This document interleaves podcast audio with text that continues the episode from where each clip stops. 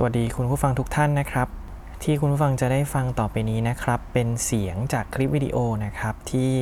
ผมทำไว้ใน Facebook ส่วนตัวนะครับ เป็นการตอบคำถาม Q&A เกี่ยวกับ MacBook Air แล้วก็ iPad Pro 2020 นะครับ ที่ผมได้ตั้งคำถามไว้ใน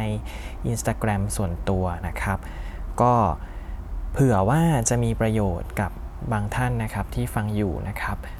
เนื้อหาบางส่วนอาจจะไม่ค่อยมีสาระนะครับ หรือว่าอาจจะไม่ค่อยตรงตามความต้องการก็ไม่เป็นไรเนาะลองฟังกันดูนะครับ ไปฟังกันครับ สวัสดีทุกคนนะครับ ก็วันนี้อยู่บ้านเบื่อๆก็เลย ถามไปใน IG เกี่ยวกับเรื่องของ MacBook Air แล้วก็ iPad Pro ที่เพิ่งออกมาใหม่ เมื่อเดือนที่แล้วนะก็เผื่อว่ามีใครสนใจอยากจะซื้อนะ ตอนนี้มีจริงๆ มันก็มีคนถามมาเยอะเรื่องให้แบบอธิบายเปรียบเทียบอะไรเงี้ยก็อยากจะลองดูว่าเผื่อมีใครสงสัยเพิ่มเติมนะครับ แล้วก็จะได้อธิบายพร้อมกัน ก็มีคนถามมาทั้งหมด 5คำถามนะ ก็เลยจริงๆมันก็ตอบใน IG ได้แต่ว่า ก็ลองมาตอบเป็นวิดีโอดีกว่านะ เพราะว่าใน IG เนี่ยมันจะยาวมากอืมมาไล่ดูเลยดีกว่า คนแรกนะครับ คุณครีเมอรี่ถามมาว่า ฉันซื้ออันไหนดี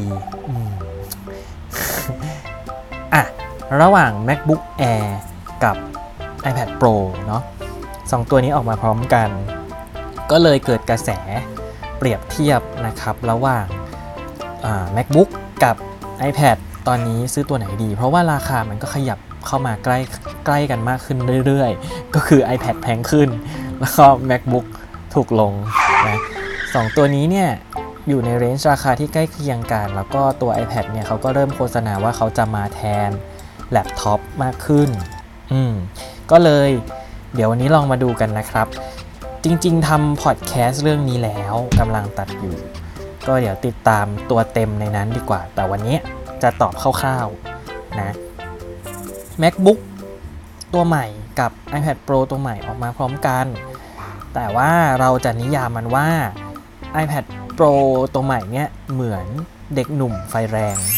ผู้มากด้วยความสามารถ เออ แต่ถ้าเกิดเป็น MacBook Air ตัวใหม่เนี่ย จะเหมือนชายหนุ่มวัยกลางคน ผู้ที่เต็มไปด้วยประสบการณ์ ว้าว iPad Pro เนี่ยเคลื่อนตัวไปไหนก็ง่ายนะ ถือไปไหนก็สะดวก มากความสามารถใช้ปากกาก็ได้ คีย์บอร์ดก็ได้ หน้าจอทัชสกรีนก็มี แถมยังมีเมาส์แล้วล่าสุดใช้เมาส์ได้แล้ว ส่วน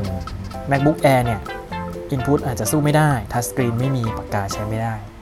แต่มีความสามารถที่ Advanced กว่า อยากจะใช้โปรแกรมอะไรที่มันรันบน OS ที่เป็นคอมพิวเตอร์จริง ๆ มันก็ใช้ได้ ยกตัวอย่างเช่น โปรแกรม Stat เป็นต้น อันนี้ iPad ไม่มีนะครับ ลองเอาไปเปรียบเทียบกันเอาเองนะ ถ้าเกิดครีมเลงจะซื้อจริง ๆ นะ ก็รอฟังพอดแคสต์ตัวเต็มว่าเปรียบเทียบกันแล้วเป็นยังไงบ้างนะครับคำถามต่อไปจาก บูม คุณบูมถามมาว่า MacBook Air เหมาะกับการใช้งานแบบไหนเหมาะสำหรับอนาคตพวกเราไหม ก็เอาคำถามแรกก่อนเหมาะกับการใช้งานแบบไหนนะครับ การใช้งานของตัว MacBook Air เนี่ย พูดง่ายๆนะ ถ้าคนทั้งโลกนี้ 80%ถ้าคุณอยากได้คอมพิวเตอร์ ใช้มุก MacBook Air Happy นะ ไม่รู้สึกช้าไม่รู้สึกอะไรแน่นอน เพราะว่าอะไรเพราะว่า MacBook Air เนี่ย นอกจากมันจะเบาแล้ว มันเร็วไม่เบาด้วย ก็ก็คือ การพกพาสะดวกง่ายนะครับ เพราะว่าเป็น MacBook ที่บางและเบาที่สุดที่มีในไลน์อัพของ MacBook ทั้งหมด ก็คือมี MacBook Air กับ MacBook Pro นะครับส่วนเรื่องความเร็ว CPU อะไรเงี้ยใช้ได้แฮปปี้แน่นอน เอาสตาร์ตตั้งแต่ระดับเล่นเน็ต ดูหนังฟังเพลงทั่วไปได้สบายมากอันนี้แน่นอนอยู่แล้วนะครับ ระดับที่ 2 ขึ้นมาก็คืออทำงานพิมพ์งาน Word PowerPoint เยอะๆทำได้สบายมากแน่นอน ขึ้นมาอีกทำ Photoshop ในระดับพื้นฐาน ได้แต่ถ้า Workload เยอะๆ อาจจะเริ่มมีช้าบ้างนะครับ หรือขึ้นไปอีกตัดต่อวิดีโอ ก็ทำได้แต่ไม่เร็ว อาจจะไม่ทันใจสายที่แบบใช้ตัดต่อวิดีโอจริง ๆ จังๆเนาะแต่ตัดเล่นๆนะตัดได้สบายมากนะครับ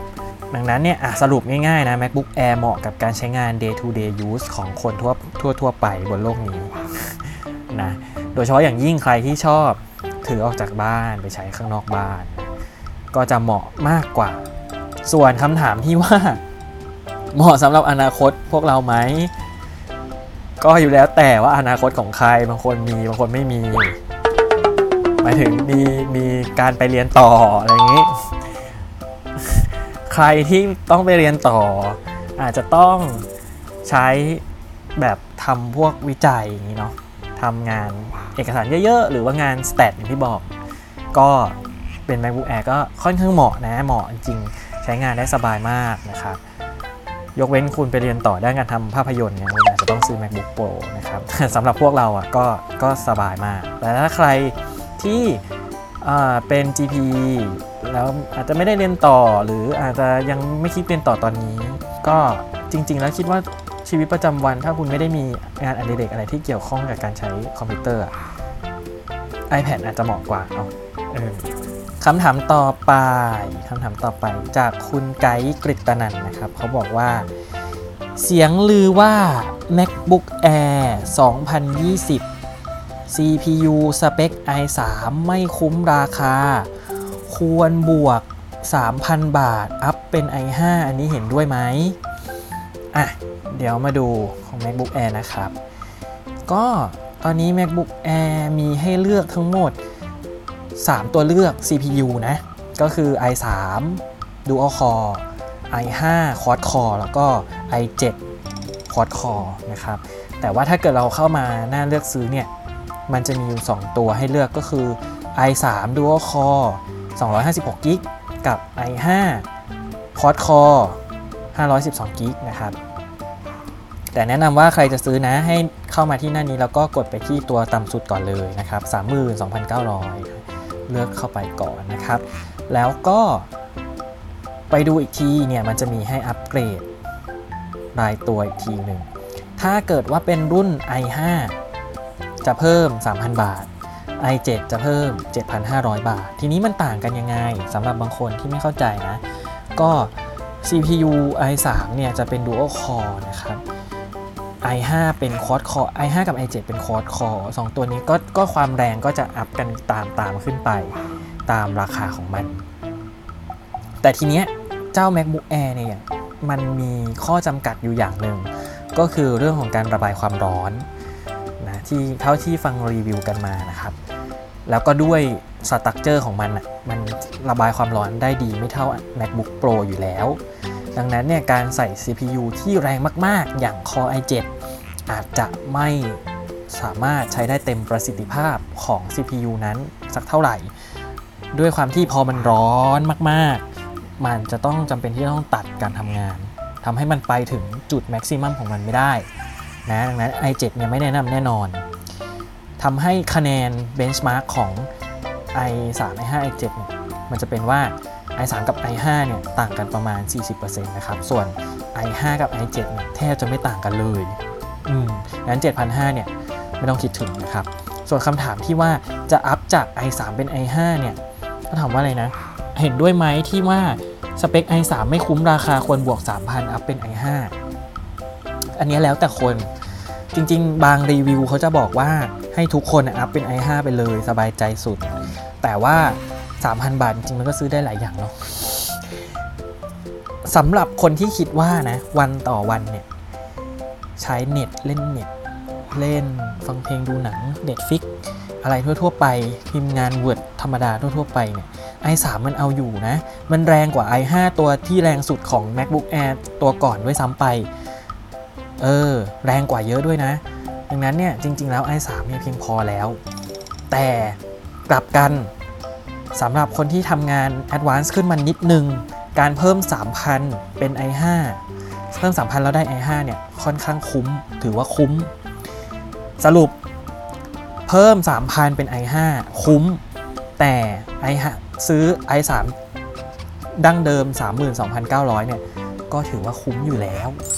นะคำถามต่อไป คุณคิดคิตตี้นะครับ ถามมาว่า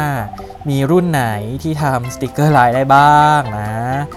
ก็ทุกรุ่นนะครับ แต่จริงๆแล้วถ้าใช้ทำสติกเกอร์ลายก็วาดใน iPad ก็จะง่ายกว่าเนาะใช่ไหมแต่ว่าถ้าถ้ามันจะต้องเริ่มทำ Photoshop อะไรเงี้ย ก็อาจจะต้องเป็น iPad Pro ที่มี Photoshop เป็น full feature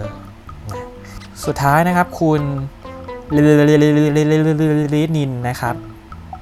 ลินินนะครับถามมาว่า คนแบบกูคุ้มไหมฮะก็สำหรับคนแบบลินินนะครับ เอาถามไม่รู้อะคุ้มไหมเนี่ยก็คือ macbook หรอ หรือว่า iPad เอาเอาเป็นว่าลินินน่ะน่าจะเหมาะกับ iPad มากกว่า เพราะว่าลินินน่าจะไม่อยู่ไม่ค่อยติดบ้าน การถือ iPad ไปไหนมาไหนน่าจะสบายกว่าถือ macbook แล้วก็ไม่ต้องซื้อคีย์บอร์ดด้วยนะ มึงไม่ได้ใช้หรอก โอเค ประมาณนี้นะสำหรับใครที่อยากติดตามเรื่องของ macbook air นะครับ ถ้าเกิดว่าสงสัยเหมือนไกด์นะ ทั้งเรื่องสเปค เรื่องอะไรเงี้ย เดี๋ยวก็จะมีพอดแคสต์ตามมา แต่ที่ทำอยู่ตอนนี้เป็นเรื่องของการเปรียบเทียบระหว่าง macbook air กับ iPad Pro สำหรับใครที่ลังเลอยู่ว่าเออมีเงินสัก 30,000 2 35,000 36,000 จะซื้อตัวไหนดีระหว่าง macbook air กับตัว iPad Pro พร้อมคีย์บอร์ดนะก็รอฟังพอดแคสต์กันได้ตอนนี้กำลังตัดอยู่จะรีบตัดให้เร็วที่สุดนะครับ ก็ตอนนี้ก็อยู่บ้านกันเบื่อๆ น่าจะมีหลายๆ คนที่shop from home กันบ้างนะ ก็ใครที่กำลังมองหาอุปกรณ์ไอทีหรือว่ากำลังลังเลอยู่ซื้อดีไม่ซื้อดีอะไรเงี้ย ก็ถามกันเข้ามาได้จะมาตอบให้แบบนี้อีกนะ ถามกันมาในคอมเมนต์เลยก็ได้ หรือว่าจะถามมาส่วนตัวก็ได้เราจะตอบไปให้นะครับเจอกันคิดถึงทุกคนนะ บ๊ายบาย